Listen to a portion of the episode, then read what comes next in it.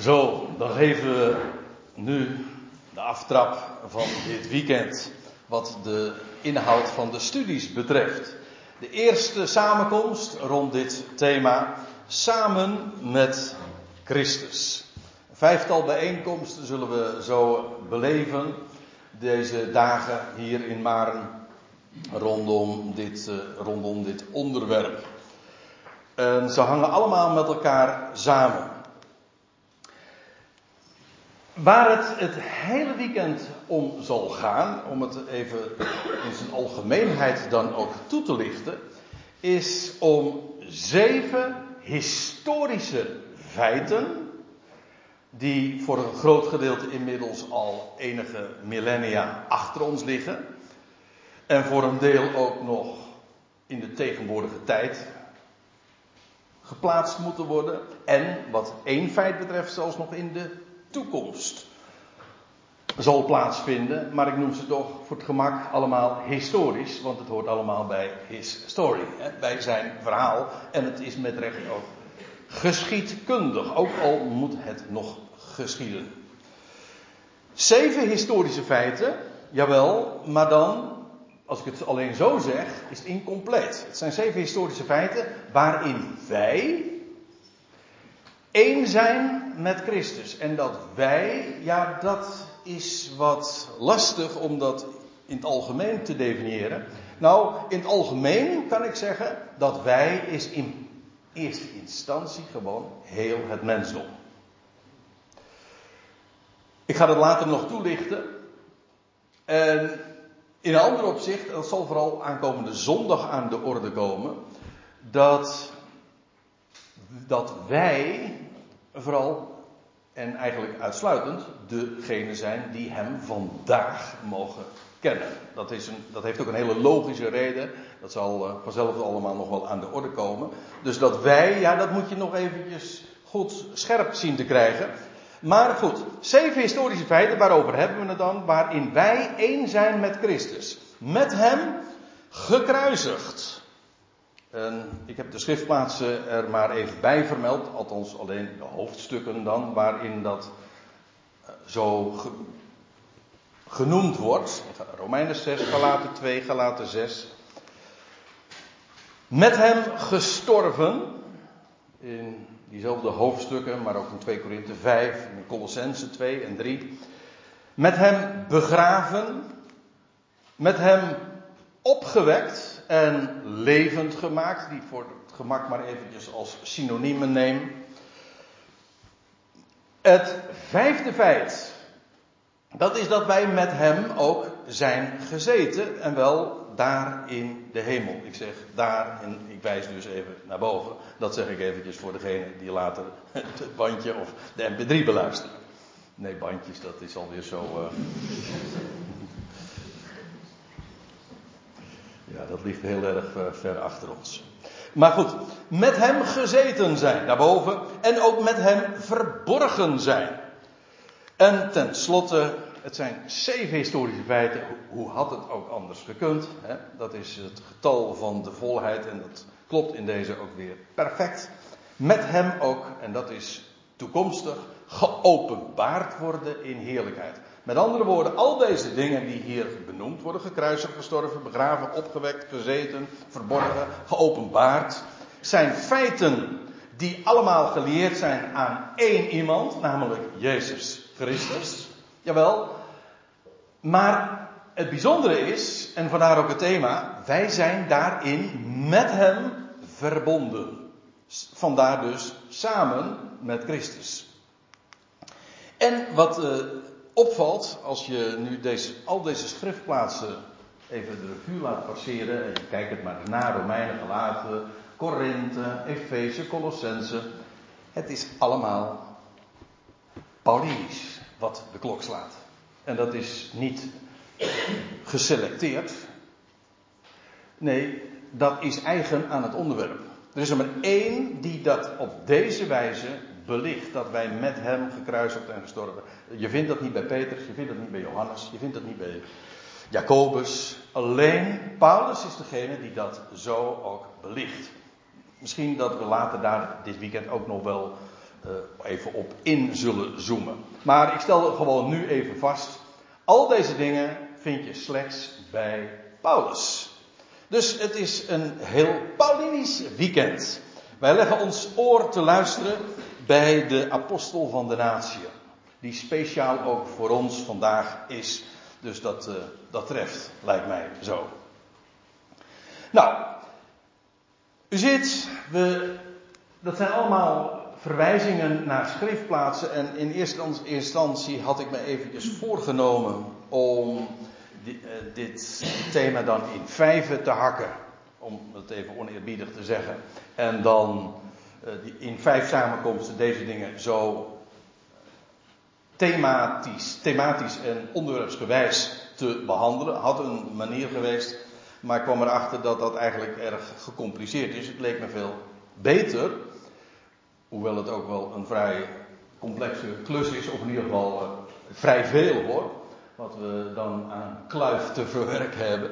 Maar de schriftplaatsen afzonderlijk te bespreken. Maar de belangrijkste, denk ik wel, is Romeinen 6, waarin het namelijk het meest uitgebreid ook besproken wordt. Het meest bazaal. Daar zullen we het morgen over hebben.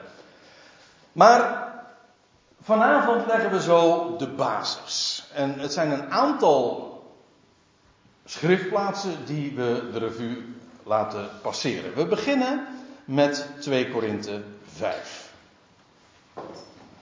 De brief die Paulus schreef aan de Corinthiërs. En dan zegt hij in vers 14 het volgende.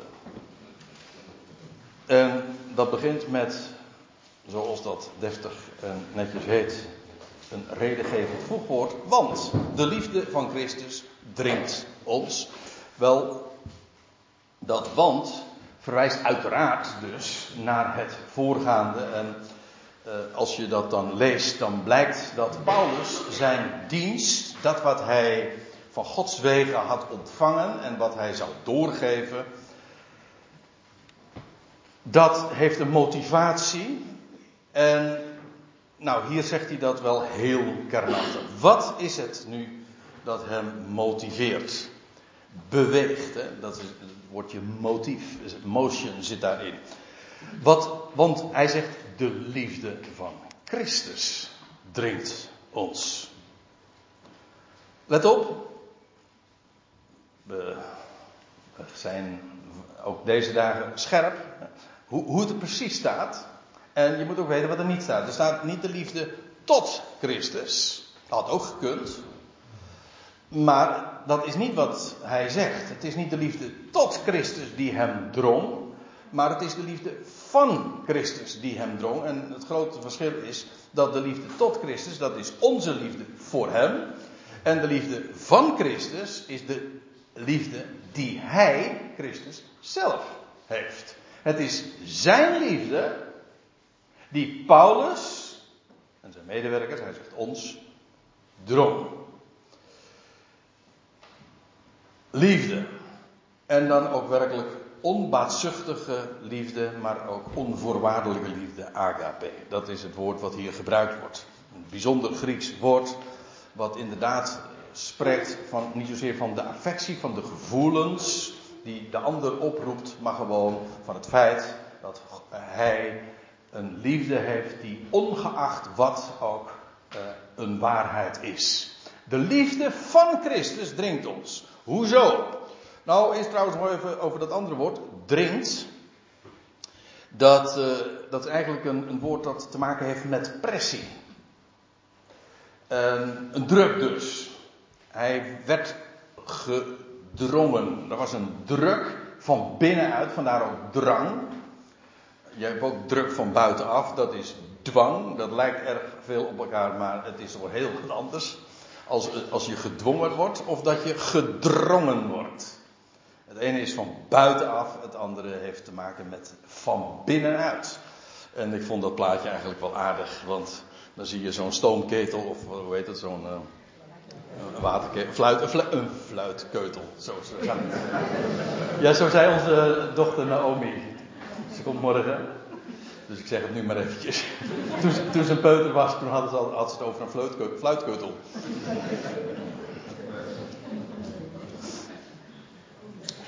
Inmiddels eh, kan ze het wel goed zeggen. Ja. En die, uh, dat is een druk van binnenuit. En dan gaat hij ook, en dan ga je, dan ga je hem zelfs ook horen. Hè? En dat is bij uh, deze liefde van Christus ook. Die dringt ons en Paulus ging daarom ook spreken. Hij had wat te melden. En soms, als ik zijn brieven lees, dan denk ik ook wel eens een keer: de, de stoom komt uit zijn oren. Het is uh, soms echt van dik hout zaagt mijn planken, ja. Om nog een ander beeld te gebruiken. Hij zegt: De liefde van Christus dringt ons, oordelende, dat één ten behoeve van allen stierf. Voor degene die het nog uh, niet zo goed weet of niet, niet vaker deze bijeenkomsten hebben uh, bezocht, of die dat allemaal niet zo kennen. Even voor de goede orde, deze vertaling die je hier ziet, is niet één op één hetzelfde als de MBG of de Statenvertaling, of welke, welke andere vertaling ook, maar sluit erg aan bij de, deze interlineair. De Griekse tekst hierboven, daaronder de groene tekst, dat is de meest letterlijke weergave, zo goed als concordant ook, eensluidend, één op één vertalingen. En die lichtgrijze tekst daaronder, dat is de wijze waarop de NBG 51 dat heeft weergegeven. Zodat je dat ook kunt vergelijken. Het gaat natuurlijk om die bovenste tekst. Maar uh, ik ga ervan uit dat niet iedereen hier vloeiend Grieks spreekt. Of kan lezen zelfs maar. Vandaar dat die, uh, die middelste tekst uh, vooral de aandacht ook vraagt. En de vertaling die je hierboven ziet, die sluit daar zo nauw als mogelijk bij aan. Voor zover het taaleigen, het Nederlands taaleigen dat ook toelaat. De liefde van Christus dringt ons, oordelende dat één ten behoeve van allen stierf. Oordelende, dat woord, dat is eigenlijk een, een juridische term. Ook in onze dagen nog steeds. Dat maar ook wat Paulus hier gebruikt. Dat uh, ons woord crisis, crino, dat heeft allemaal te maken met, uh, ja, met een oordeel. En dat is juridisch. En het idee daarbij is dat het te maken heeft met een besluit dat gebaseerd is op een vaststelling en op argumenten. Het is dus echt uh, rationeel. Je oordeelt. Je, je spreekt een oordeel uit op basis van argumenten. En dat is dus geen gevoel. De liefde van Christus dringt ons, en dat was niet een, inderdaad een emotie. Ja, het was wel motie, hè, beweging. Het bewoog hem wel. Maar het had een vaste grond. En Paulus was, had een oordeel. Hij was tot een conclusie gekomen. Um, trouwens, de MBG 51 geeft het ook uh, heel mooi weer door te zeggen van we zijn tot het inzicht gekomen. Al is het een wat vrije weergave, het is gewoon oordelen. Dat is de meest letterlijke weergave. Paulus oordelen en wat was, wat was zijn conclusie dan? Wat, wat had hij vastgesteld? Wat was het argument?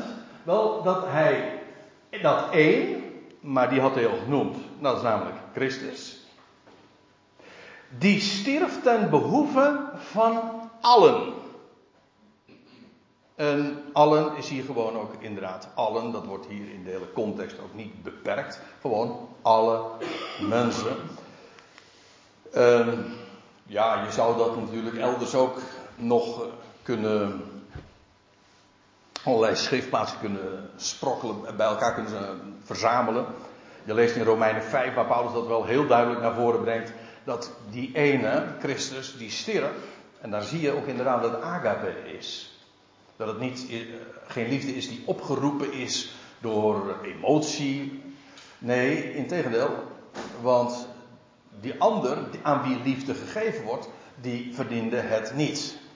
Die, die riepen nou niet die gevoelens op. Het, er staat, het waren goddelozen, het waren zondaren, doelmissers betekent dat, en ook vijanden. En met name dat laatste laat wel zien dat daar natuurlijk een enorme uh, afstand was. Er gaapte een enorm gat tussen uh, ja, Christus en deze wereld. Ik zou zeggen, dat lijkt me ook duidelijk, want als je even doorleest in dezezelfde brief, nee, in ditzelfde hoofdstuk, dan lees je ook inderdaad wat de wereld met hem gedaan heeft. Namelijk aan het kruis genageld. Maar juist wat de haat van de wereld demonstreerde, was juist een demonstratie van Christus zijde bezien van liefde.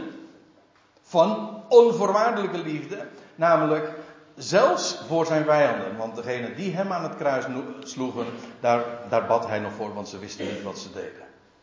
Dat was zijn liefde. Die, een liefde die dus niet kapot te krijgen is. En hij heeft een liefde inderdaad voor allen. En ja, datzelfde Romeinen 5, dat zegt dan ook inderdaad alle mensen.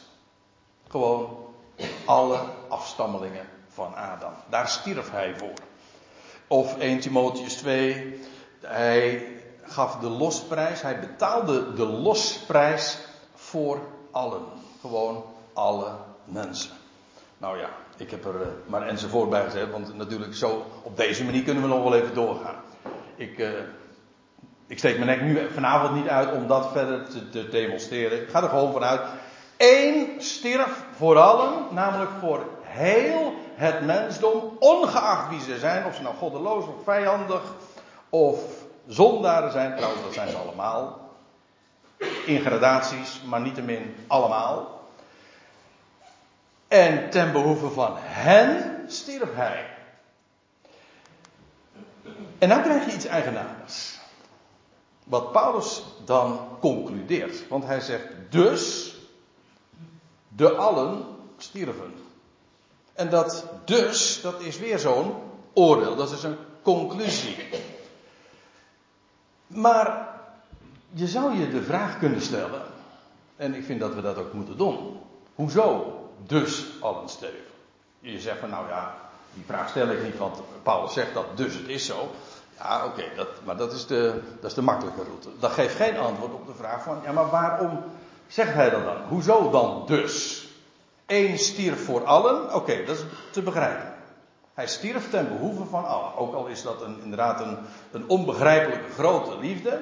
Maar ik bedoel, dat is logisch. Hij hield van deze wereld. Trouwens, eh, de Bijbel, in zekere zin, verklaart dat ook. Want het was de liefde van God feitelijk die in Christus openbaar werd. En waarom was die liefde van God voor die wereld? Wel, het is zijn wereld. Het is zijn creatie. Daarom houdt hij ervan. En omdat het werk van zijn hand is, laat hij het nooit los.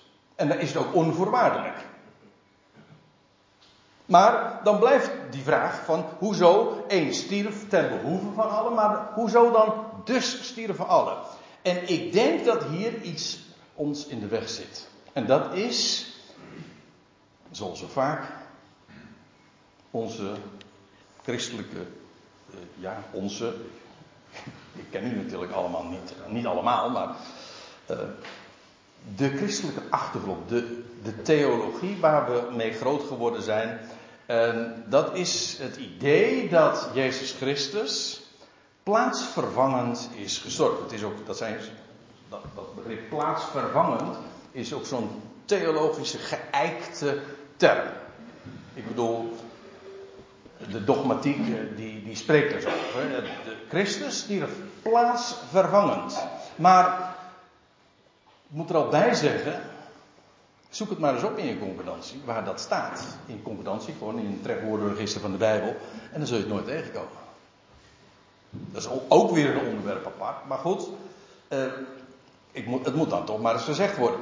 Maar al met dat idee is dit ook geen logische conclusie. Als één stierf voor allen, ja, en dat was plaatsvervangend, hoezo dan allen stierven allen? Want dan is het logisch, als hij plaatsvervangend stierf, het idee van plaatsvervanging is, hij stierf opdat wij niet zouden hoeven sterven. Toch? Dat is plaatsvervangend. Hij stierf, en als dat plaatsvervangend was, dan hoeven wij niet te sterven. Dat is plaatsvervanging. Maar dat is niet wat Paulus zegt. Integendeel zelfs, het idee is niet van hij stierf zodat wij niet hoeven te sterven. Het idee is juist, hij stierf zodat wij ook gestorven zijn. Dat is wat hij zegt. Eén stierf voor allen, of ten behoeve van allen. Dus allen stierven. ja, dus stierven allen, ja. En dat is inderdaad alleen maar logisch omdat hij al Christus stierf, ja, ten behoeve van allen. Hoezo? Wel om die allen, maar dat is ja, nou, het onderwerp eigenlijk wat we de, vandaag en morgen veel uitgebreider nog zullen bezien. Christus stierf om allen mee te nemen in zijn dood en opstanding. Dus niet plaatsvervangend.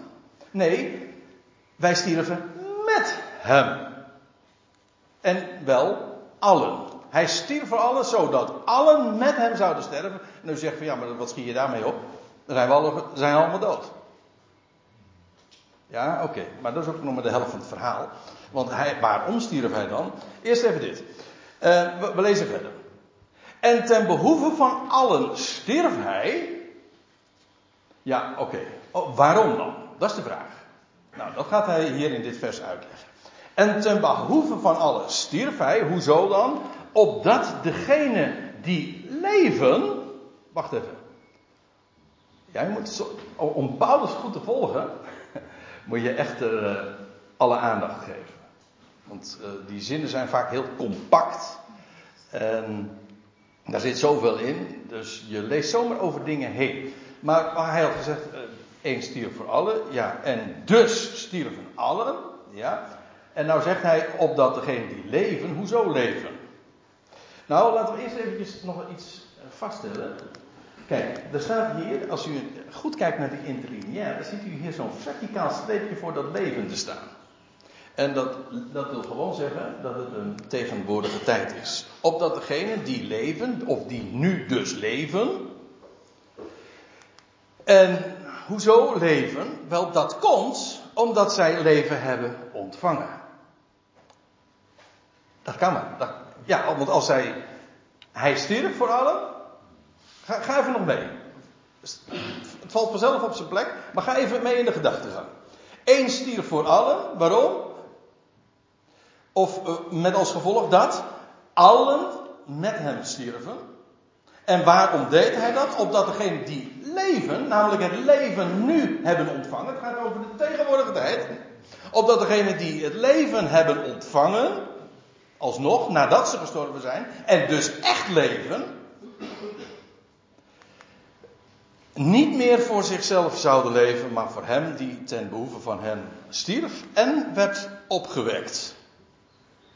Ja, en kijk, en hier hebben we meteen ook de verklaring waarom hij stierf.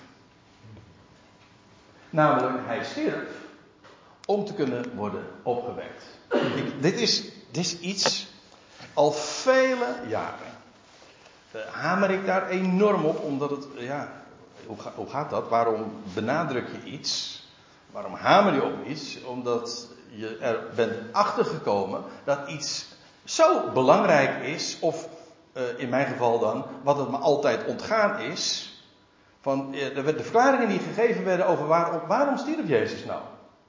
Ik weet het, dan kun je allerlei, nou ja, niet zozeer politiek, maar theologisch correcte antwoorden geven. Ja, maar daar schiet je niks mee op. Want dan heb je misschien wel uh, acceptabele of gewenste antwoorden gegeven. Maar de logica ontgaat je. Terwijl het hier echt om logica ook gaat. Paulus zegt, Paulus oordeelt. En die, dat had, hij was tot het inzicht gekomen. Eén, ooit, in zijn dagen was dat nog recent, stierf voor allen. Hij hing aan het kruis daar. En toen hij stierf, toen stierf hij met een globale, ik bedoel met een wereldomvattend oogmerk. Om die hele wereld, om de hele mensheid mee te nemen. Hij stierf voor allen. En waarom stierf hij dan? Wel, het korte antwoord is. Om hen het leven te geven. Hij stierf, nou laat ik het antwoord geven, was een van de versen waar, ik, waar het, het allermooiste wordt geformuleerd. Er zijn er veel meer, maar deze uh, die wil ik u nu even niet onthalen. 2 Timotheus 1 vers 10, ook weer een brief van Paulus, waarin hij zegt dat Christus is verschenen en er staat er die de dood, uh, om de dood te niet te doen en onvergankelijk leven aan het licht te brengen. Hij stierf. Waarom? Om, eh, eh, als ik het heel kort zeg, hij stierf om op te kunnen staan. De, want je kan alleen maar opstaan als je eerst gestorven bent. Toch? Maar wat was het belang daarvan? Wel, hij zou de dood overwinnen. Maar als je de dood overwonnen hebt, echt overwonnen hebt, dan betekent dat je de dood achter je hebt. Maar als je de dood achter je hebt, dat betekent dat je dus alleen maar leven voor je hebt. Want de dood heb je achter je. Onvergankelijk leven dus. Leven dat niet meer vergaat. Kijk, en dat is heel bijzonder. Wat Christus deed, hij stierf voor deze hele wereld. En wat is daar nou zo geweldig aan? Wel, deze hele wereld, zoals we, wie wij ook zijn, al die miljarden mensen, al die afstammelingen van Adam, het zijn allemaal stervelingen. We lopen met de dood in onze schoenen. We zijn allemaal onderworpen aan de dood. Wel, wat het geweldige ja, evangelie is. Christus stierf voor allen. Waarom? Om alle mensen het leven te geven. Maar dan ook allemaal hoofdletters. Echt leven. Opstandingsleven. En dat bracht hij aan het licht. Als eerste. Hij was de eerste die opstond uit de dood om nooit meer te sterven. Morgen gaan we daar nog dieper op in. En dat leven te geven. Nou, dat is werkelijk een blijde tijding. Overigens, ik moet erbij zeggen, ja, dat is dan weer trouwens wat Paulus in 1 Korinthe 15 al ook vertelt. Dus bij een eerdere brief aan die Corinthiërs had hij dat al verteld. Dat zoals in Adam allen sterven, zo zullen in Christus ook allen worden levend gemaakt. Maar, zegt hij erbij, in ieder in zijn eigen rangorde. Dus niet allemaal tegelijk. Hè? Het gaat per afdeling of per, per groep, gefaseerd dus. Maar niettemin, het feit staat. Alle mensen zullen het leven ontvangen. En dat bracht hij aan het licht toen hij werd opgewekt. En daarom stierf hij. Maar om dat op, op vergankelijke leven te ontvangen. Ja, moet je dus eerst dood zijn. En dat is precies het oogmerk waar, waar Paulus het over heeft. Eén stierf voor allen. En dus stierven allen. De jure, zoals dat dan zo netjes heet rechters. Zo rekent God. Hij stierf, waarom? Wel om aan die mensen die eigenlijk met de dood in de schoenen lopen, het leven te geven. En dat is volkomen logisch. Dat kruis van Golgotha bewijst de liefde van God voor deze wereld. Voor elk mensenkind. En wat heeft die wereld dan nodig? Nou, een heleboel zou je kunnen zeggen. Maar in ieder geval leven. Want je, je kan van alles hebben, maar als je, als je geen leven hebt, ja, eh, dood ga je toch. Hè? Ben je weer kwijt.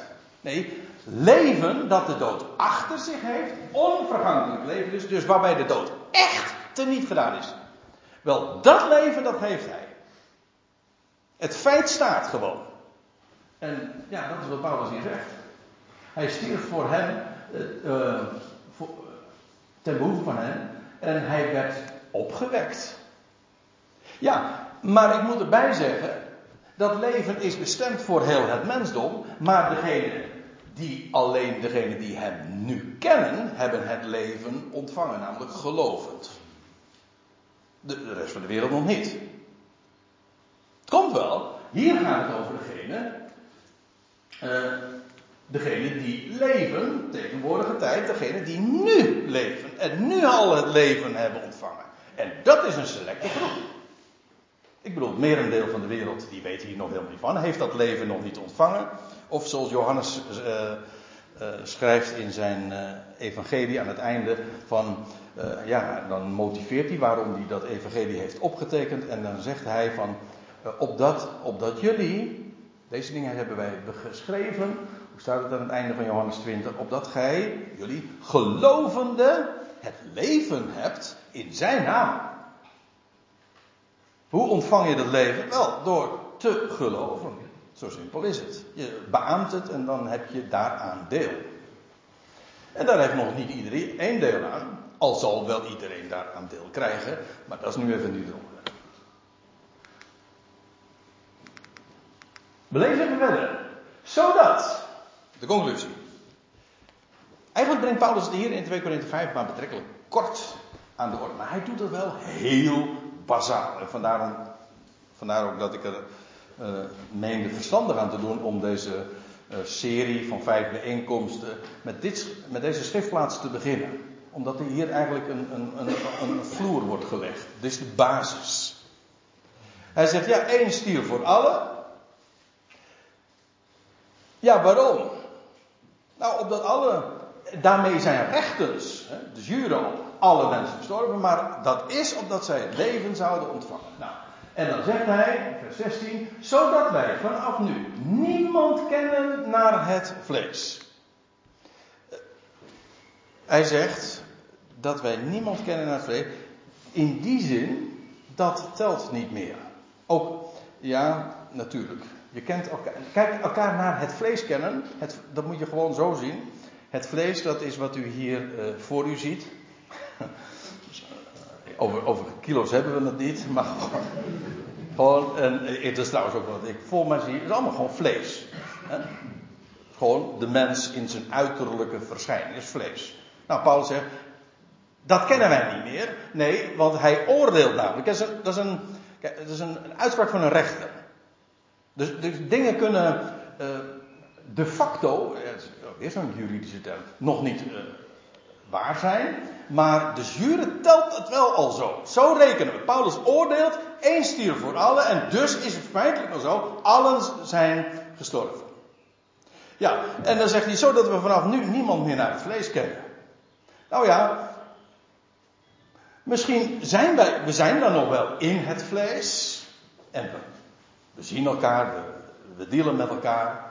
Maar dat is niet meer wat telt. We hebben daar in het Nederlands een hele mooie term voor en dat heet voor spek en bonen. Ik heb uh, me afgevraagd waar komt die term nou vandaan, maar het komt uit dus oud-Nederlands. Nou, ik doe het nu even niet de zaak, want ik heb een tijd hard nodig. Maar uh, het betekent in ieder geval, als iets voor spek en bonen is, om het dan maar even zo te zeggen, dan betekent het, het telt niet meer. En, uh, je, laat iemand meedoen met, met, met, met, een voetbalspelletje en zegt van ja, maar jij doet er spek en bonen mee. Dus als die eentje een bal in, in het net uh, schiet, uh, dan oké, dat telt niet. Zo. De facto zit hij, maar het telt niet. Nou, en dat is nou het hele verhaal. Hij zegt, wij kennen vanaf nu niemand meer naar het vlees. Dat is er dan misschien nog wel. En het speelt ons in de praktijk misschien nog maar al te zeer parten. En je kan er soms slapeloze nachten nog van hebben, allemaal tot je dienst. Maar het telt niet meer. Ik moet u zeggen, als je eenmaal zo gaat oordelen, zo met, met die bril als het ware zo naar de wereld gaat kijken, dan zie je ineens een heel andere wereld. Want je kijkt, je kijkt niet meer naar wat mensen zijn, hoe ze zich voordoen. Zomaar voor voorbij gaat. Eigenlijk, is, eigenlijk ziet Paulus deze hele wereld als één groot knekelhuis. Ja. Nou, als hij zegt zo dat wij vanaf nu niemand meer kennen naar het vlees. Hij zegt, indien wij ook Christus naar het vlees gekend hebben. Dat wil zeggen, eh, Christus, zoals hij hier op aarde rondwandelde in het vlees. Zoals dat dan heet. Eh, de term suggereert trouwens, dat is nou verder niet het onderwerp om dat nou eens uit te pluizen.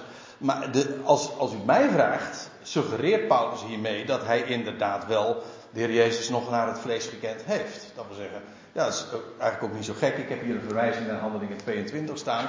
Even ter helemaal terzijde. Maar je weet, we weten dat Paulus een opleiding heeft genoten in Jeruzalem, aan de voeten van Gamaliel. En dat moet in de dagen geweest zijn dat de Heer Jezus eh, ook in Jeruzalem was en daar gekruist werd. Paulus is daar gewoon ook getuige van geweest. Of in ieder geval, hij was toen ook in Jeruzalem.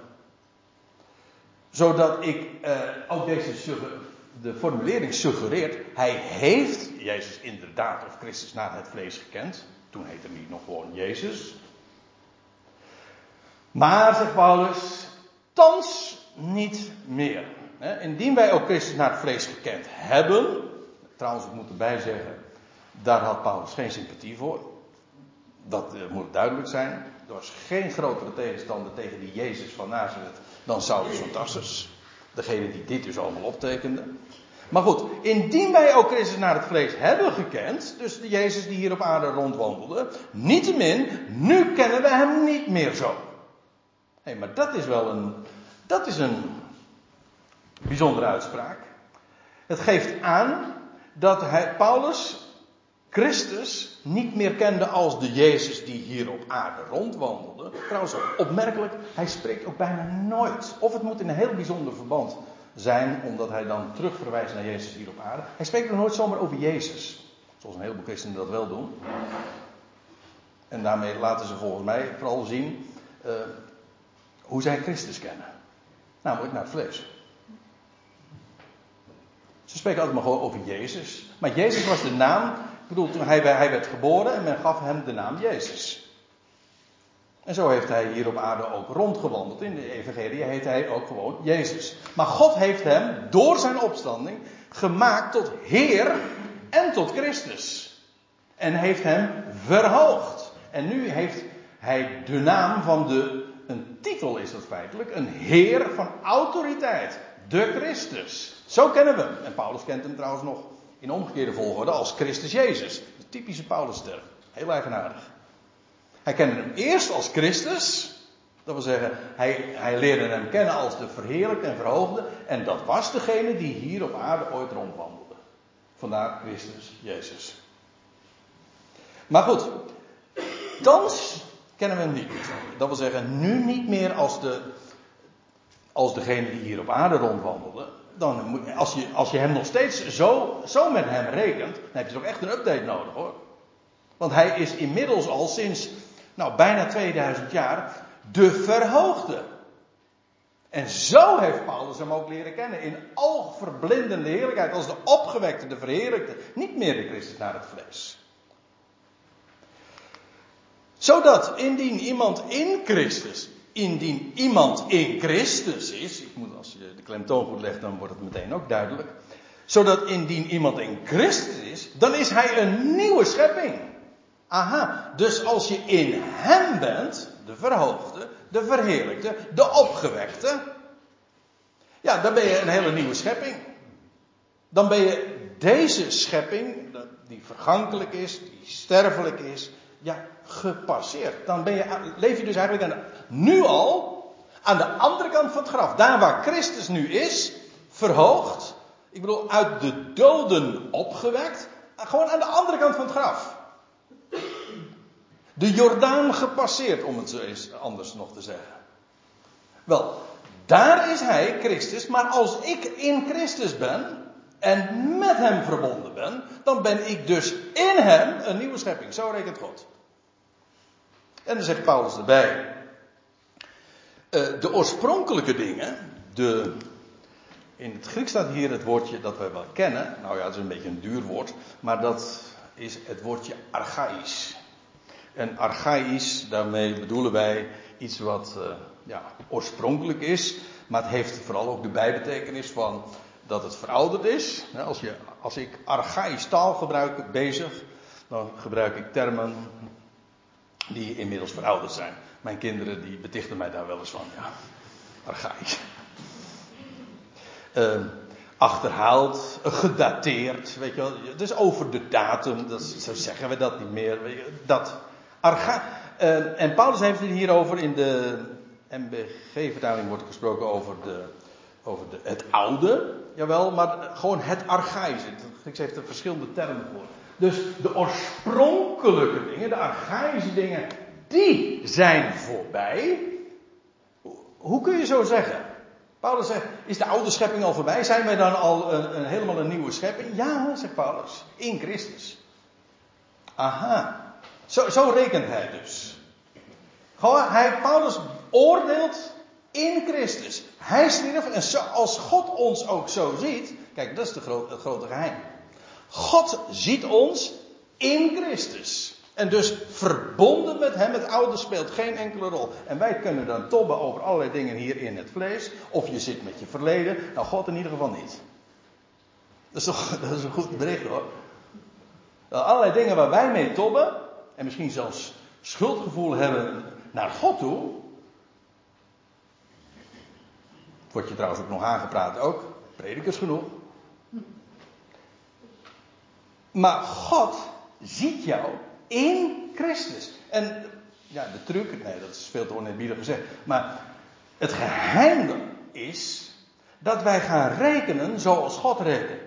God ziet ons nu al zoals we straks zullen zijn. Kijk, wij kijken naar elkaar zoals we waren. Je ziet iemand en dan meteen het hele verleden eh, komt, kan dan zomaar weer opspelen en dan zie je de persoon die je nu ziet. Ja, maar je ziet eigenlijk achter de persoon het hele verleden opdoemen. Met alle verwijdering, verwijten en blokkades en weet ik veel wat allemaal, wat erbij komt kijken. Maar nou eens een keertje, zoals God kijkt. Die ziet geen verleden meer. Het verleden is voorbij. Die ziet alleen nog maar toekomst. Die ziet nu al wat we straks zullen zijn. Maar waarom zouden we, wij daar dan mee wachten als God ons nu al zo ziet? Dan rekenen wij ook zo. Dan zien wij dus gewoon, dat is allemaal nieuwe schepping joh. Volmaakt. Volmaakt. In hem. Zo ziet God ons, zo rekent God. Zo mag ik met mijzelf rekenen, zo mag ik met u rekenen. En zo zegt Paulus ook. Um, zegt hij dat in. Nee, dat is voorgaande vers. Uh, ja, wij, dat was het, ja, vers 16. Zodat wij vanaf nu niemand meer kennen naar het vlees. Zo kun je dus in feite naar elk mensenkind kijken. Elk mensenkind is bestemd voor die heerlijkheid die God in petto heeft. En God zegt, zo gaat het worden en zo zie ik het al. En dat dat, dat feit in de facto hè, nog niet zo beleefd wordt tot je dienst, maar zo rekent God, zo ziet God het. En waar het om gaat is, wij leven in geloof. Hij zegt dat het zo is. Hij zegt dat hij zo rekent. En, en ja, wij zouden ook zo leven. Maar dat betekent dat dat wat wij naar het vlees zien en onze gevoelens en onze belevenis en dergelijke, wordt daarmee enorm gerelativeerd. Zo betrekkelijk. Het is allemaal voor. Doet niet meer echt ter zake. Wat wij zo opblazen, dat is een echt opblaas zuurdeeg, hè? Dat, is, dat telt niet meer. En waar het om gaat, is die nieuwe schepping in Christus. Al het andere is voorbij. Zie, het nieuwe is gekomen. Ja, namelijk in Christus. Dat is waar het allemaal om gaat. Als we zien op Hem en als we weten, ik ben met Hem verbonden, dan betekent dat dus dat wij ook zo rekenen. Het oude is voorbij, het nieuwe, dat is gekomen. Daar wachten we niet op, daar gaan we vanuit. Daar streven we ook niet naar. Daar starten we vanuit. Dat is een startpunt. Ja, dan, dan krijg je echt een, eh, een heel ander leven. Nee, laat ik het anders zeggen, dan krijg je een leven. Dat andere is geen leven, dat is sterven. Ja. Goed, we gaan naar een ander schrift. Galaten 2. Want ik heb er nog twee uh, schriftplaatsen, dus ik moet even opschieten.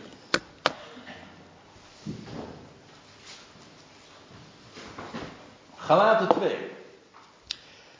Het nadeel van eh, verschillende schriftplaatsen dan in één avond bespreken, wat we dan alleen vanavond doen, is dat je dan uh, iedere keer weer in een heel andere context komt. Dat ik ook iets moet vertellen. Paulus richt zich hier tot uh, de Galaten. Dat had u al kunnen bedenken natuurlijk. Maar dat waren mensen waar hij ooit het evangelie had verteld. En hij, Paulus had zijn hielen gelicht. En er waren andere predikers gekomen, judaïseerders, zo heten ze. Die de mensen, de gelovigen, wilden judaïseren, verjoodsen. En Paulus, en die wist waar het over had, want er was eh, geen kampioen als hij in het jodendom ooit. En juist hij mag deze brief uiteenzetten. En dan zegt hij, en ik begin te lezen in vers 19, dat ook weer begint met want. Uh, want, en daarmee zet, relativeert hij de kracht van uh, de wet uh, onder het oude verbond, de wet van Mozes. Hij zegt, ik stierf door de wet. Paulus was een geboren Jood, hè? Maar Paulus wist ook van ja, uh, die wet, dat is trouwens Galaten 3, er staat vervloekt, dat is ook de wet, hè? Vervloekt is een ieder die niet doet de woorden van deze wet. Dat betekent dus dat ik, Paulus zegt, als je niet in staat bent die wet te houden, gewoon naar de strikte regels van het oude verbond, ja, dan word je dus ook veroordeeld door die wet. Die heet dan ook een bediening van de dood. Op het moment dat de, de wet op de mens gelegd wordt, ja, dan sterft hij. Dat zag je trouwens de eerste keer dat de stenen tafelen bij kwamen. U weet wat er gebeurde met die stenen tafelen. Die braken, ja. Die werden, de, stenen, de wet werd meteen verbroken. En op diezelfde dag stierven er 3000 mensen. Dat is ook met Pinkster trouwens. Maar goed. Paulus is een geboren Jood en hij zegt, ja, die wet veroordeelt degene die zich niet houdt aan de wet. Hij zegt dus, ik stierf door de wet. Maar hij zegt, oh, dat is eh, de wijze waarop de wet zichzelf eigenlijk ook ineffectief maakt. Want als je sterft door de wet, dan ben je ook voor de wet gestorven. Toch? Als je eenmaal gestorven bent, ja, dan ben je ook voor die wet gestorven. Die wet heeft dan ook geen zeggenschap meer over je. Er is een heel hoofdstuk waarin Paulus dat zelfs uiteenzet. Dat is Romeinen 7, waar we dit weekend trouwens niet aan toe komen. Waarin hij eh, vertelt dat eh, ja, over het huwelijk, de man en de vrouw die aan elkaar verbonden zijn, wetmatig. Hè. Door de wet zijn ze aan elkaar verbonden, maar op het moment dat de man sterft, ja, dan is de vrouw, is het huwelijk ontbonden. Dan is dat verbond verbroken, is ten einde. Het, het, tot de dood scheidt. Wel, de man, wat Paulus in Romeinen 7 zegt, Israël is die vrouw en de man is gestorven. De man stierf, maar daardoor is het verbond, het oude verbond, ook ten einde. En dus is Israël feitelijk een weduwe. Maar is ze dus ook vrij van die wet. Het oude verbond is beëindigd, dat is het uh, idee. Oké, ik ben door, want Paulus zegt, ik stierf door de wet, voor de wet. Ja, opdat ik voor God zou leven. Vind ik altijd mooi. Want je hebt van die mensen. Ik heb het al vaak uh, meegemaakt. Uh, dat als je dat vertelt over wat de Bijbel leert, dat we bevrijd zijn van de wet. Dat dan mensen zeggen, maar hoe kun je dan voor God leven? dan uh, moet ik denken aan zo'n schriftplaats bijvoorbeeld. Dan kan ik juist pas voor God leven. Op, ik stierf, ja, opdat ik het leven zou ontvangen. Dat is trouwens ook het onderwerp van morgen. Allerlei onderwerpen die we nu zo te sprake brengen, die als ene keer, dat is de als u zegt, soms nu denkt van, je gaat nu een beetje snel, ik pak het niet helemaal, don't worry, want er volgen nog meer samenkomsten en uh, Paulus belicht de, uh, deze thema's van allerlei kanten, dus als de ene keer niet valt, dan de andere keer wel. Daar, daarom dachten we, laten we vijf bijeenkomsten plannen, zo'n weekend. Opdat ik voor God zou leven. Ja, want we, dat is waar het allemaal om gaat. Leven. Met Christus, zegt hij. Dat is een bekende. Dat is een prachtige tekst. Met Christus ben ik gekruisigd. U weet het. Het thema is samen met Christus. Nu ook met Christus ben ik meegekruisigd. Hij werd gekruisigd, ja, maar daarmee, omdat ik in hem ben, of met hem ben, maar in ieder geval verbonden ben met hem, ben ik mee gekruisigd. Maar, zegt Paulus, en dat is ja, mooi zoals hij het formuleert. Maar ik leef. Ja, dat wil zeggen, niet meer ik, maar Christus, de opgewekte. Die leeft in mij. Je kan dat heel mooi grafisch ook weergeven. Hier heb ik, doe dat via de interlinia. Zo heeft Paulus dat dan opgetekend. Dan krijg je dit de tekst zo. Met Christus ben ik meegekruisigd. Maar ik leef. Uh, niet meer ik, maar hij leeft in mij, namelijk Christus. Zo formuleert hij dat. En zodat dit valt, het begin valt, uh, is parallel met het einde en het tweede met het na laatste. En dit is ik leef echter niet meer ik. Ziet u hoe prachtig deze, deze zin geconstrueerd is? Maar het allermooiste is de inhoud natuurlijk. Ik ben met hem verbonden en hij leeft. En ik, ja, ik leef niet meer. Nou ja, uh, ja, dat is dus een beetje een lastige vraag. Ik leef niet meer. Nee, dat wil zeggen niet meer mijn ik, niet mijn. Ziet u wat hier staat? In het Grieks. Nou, één letter is een beetje vreemd, dat geef ik toe. Maar dat is gewoon ego. Ego. Of ego. Ons woord ego dus. Dat was toch het grote probleem van de mens. Hè? Dat ego. Nou, dat leeft dus niet meer. Nou, daar ben je ook goedkoop vanaf gekomen, nietwaar? Niet meer ik. Niet meer ik, maar Christus leeft in mij. In mij. Ja, zodat je.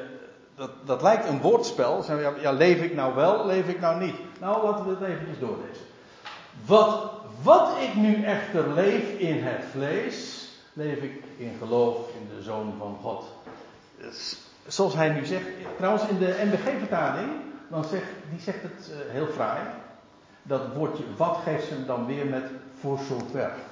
Voor zover ik echter nu leef in het vlees, wat je dus kunt bevragen, dus namelijk strikt genomen, ik leef niet meer.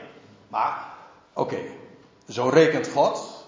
En voor zover ik nu nog leef in het vlees, onze, de praktijk, in de beleving dan, en dat wat wij waarnemen, niet wat God rekent, maar wat wij nu nog steeds in de praktijk ondervinden. Dat.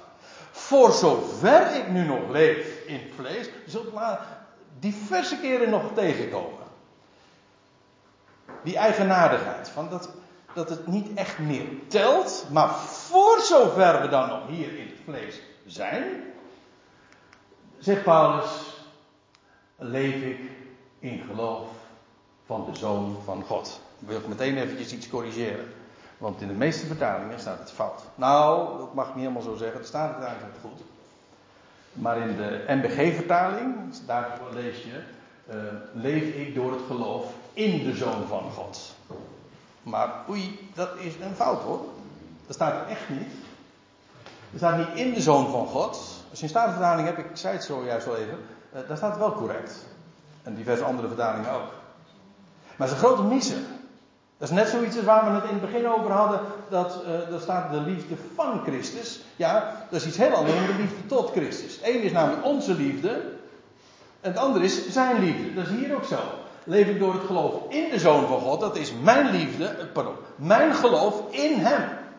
Maar het geloof van de Zoon van God is zijn geloof. Ik moet u zeggen, daar heb ik een veel hogere pet van op van dan van dat eerste. Mijn geloof, dat geloof van een mens, ach, zo heb je het en zo ben je het ook weer kwijt. Maar voor zover ik leef, nu nog, wel, wat, waar leun ik dan nog op? Op mijn geloof, die, dat, weet je wel, die, die spierballentaal, dat wat ik presteer of wat ik eventueel voor hem opbreng, de liefde tot Christus. Dus heb je ook zo'n lied, hè? Al wat gedaan werd uit liefde tot Christus.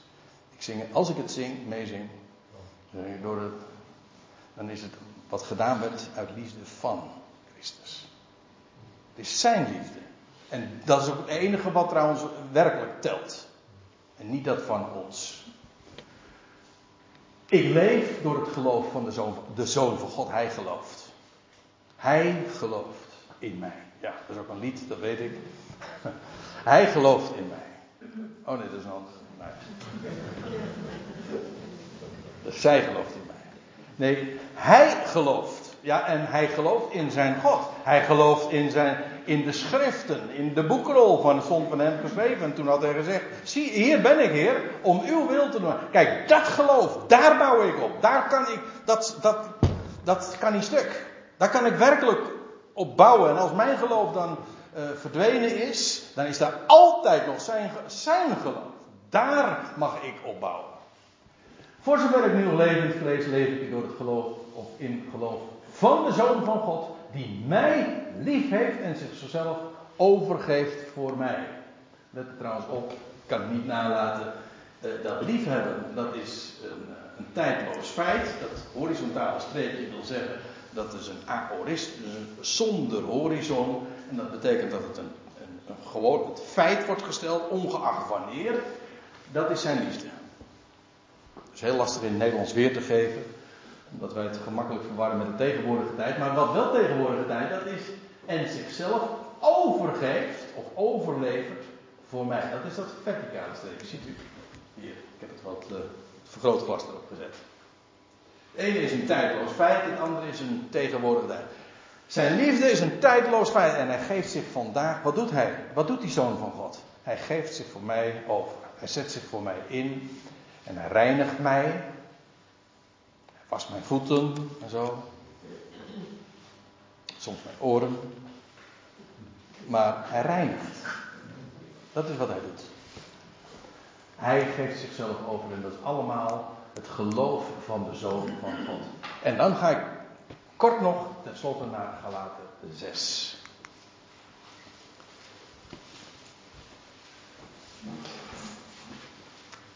En dan zegt Paulus dit. Dat lijkt me wel een aardige afsluiter ook. En eigenlijk ook is dat de rode draad misschien wel door heel het weekend. Ik hoop dat één ding toch in elk geval volstrekt en glas en glashelder is. Wat je ook mag uh, horen en mag vernemen en lezen en mag ontdekken. Eén ding is, gaat er altijd bovenuit en dat is dat het nooit gaat om wat ik doe. Ik presteer ook niet om mijn uh, dat wat ik in het verleden gedaan heb. Of wat een mens überhaupt doet. Dat is in de praktijk meestal ongeheim. Maar zelfs als dat dan wel uitnemend zou zijn, als dat wel goed zou zijn. Hij zegt, Paulus zegt dit. Ik zou volstrekt niet roemen. Moet nagaan, hè? dat was die man die, die het zo ver geschopt had in het Jodendom. Ook in de godsdienstige wereld had hij het ver gebracht. Hij had een, een, een educatie waar je u tegen zei. En hij kon op van alles bogen.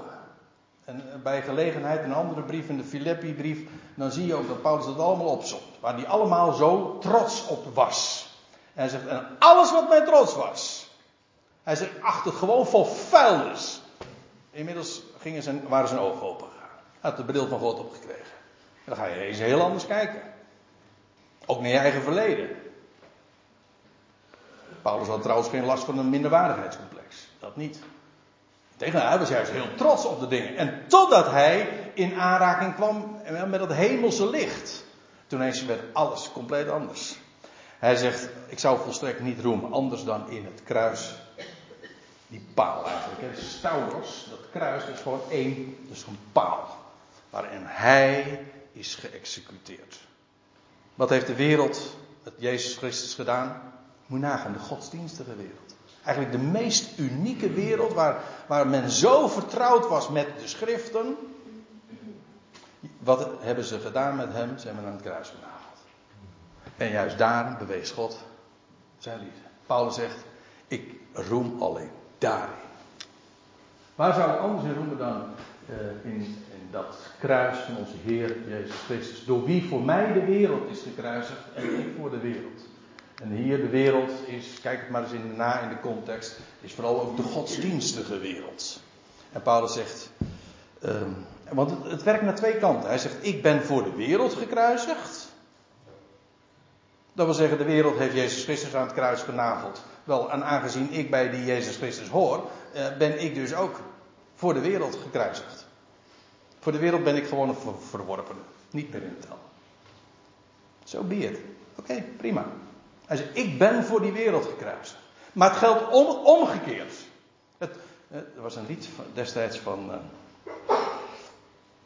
Uh, mag, ik weet niet of ik de naam mag vermelden. Van Gert en Hermine Timmerman. En dat was tussen mij en deze wereld staat het kruis van Golgotha. Dat is wel zo. Ja, en dat betekent dus dat als de wereld naar mij kijkt. Ja, dan, dan, dan is daar die barricade. namelijk het kruis van Jezus Christus. En, maar omgekeerd ook. Als ik naar die wereld kijk, ja, wat staat daartussen? Het kruis. Ik ben voor de wereld gekruisigd, maar de wereld ook voor mij. Dat, dat, dat gat van de dood, van zijn dood, gaat daartussen. En dat is een immens gat. Wat zegt Paulus erbij? In, in Christus, niet in Jezus, in Christus, de naam van de opgewekte. In Christus is nog besnijden, is nog voorhuid. Dat wil zeggen, onbesneden zijn maar een nieuwe schepping. Kijk, dat is waar het allemaal om gaat. In Christus ben je een nieuwe schepping en dan is al het oude compleet voorbij. Maar dat hadden we al gezien in 2 Korinthe 5. En zoveel als zich naar deze regel richten. Eigenlijk staat inderdaad deze elementaire regel. Het ABC is het eigenlijk. Dit is gewoon het ABC. Wat is, wat is die regel? Mensen zeggen van ja, je hebt toch een regel nodig. Nou, die regel hebben wij ook. Leuk dat de Paulus dat juist in de gelaten brief zegt. Wij hebben een regel. En dat is de regel van de nieuwe schepping. Waarbij het oude en allerlei godsdienstige onderscheidingen van besnijdenis en vooruit en rituelen, we zullen dat morgen ook nog zien, totaal niet meer ter zake doen. Hij zegt, we zijn een nieuwe schepping in Christus. Ja, en al het oudere telt niet meer. Hij zegt, en alle die, zoveel als zich naar deze regel richten, namelijk van de nieuwe schepping, vrede en ontferming zij over hen. En trouwens ook over het Israël van God. Ja. Maar dat is nog een onderwerp apart. Dat is het Israël waar de wet in het hart geschreven is. Dat zal dit weekend verder niet meer aan de orde komen. Het gaat mij nu om natuurlijk over die, die, die, die regel waar, ja, die, die wij hebben. Namelijk de nieuwe schepping. In Christus is dat alles aan het licht gekomen. Het oude is voorbij en het nieuwe, namelijk de wereld van de opstanding, van die weggewentelde steen en het onvergankelijke. Dat is de waarheid. Dat is wat telt. Dat is ook het enige wat blijvend is. En zo, kijk, dat is de bril waarover wij naar onszelf en naar deze wereld en naar iedereen kunnen kijken. Zullen we het voor deze avond hierbij laten?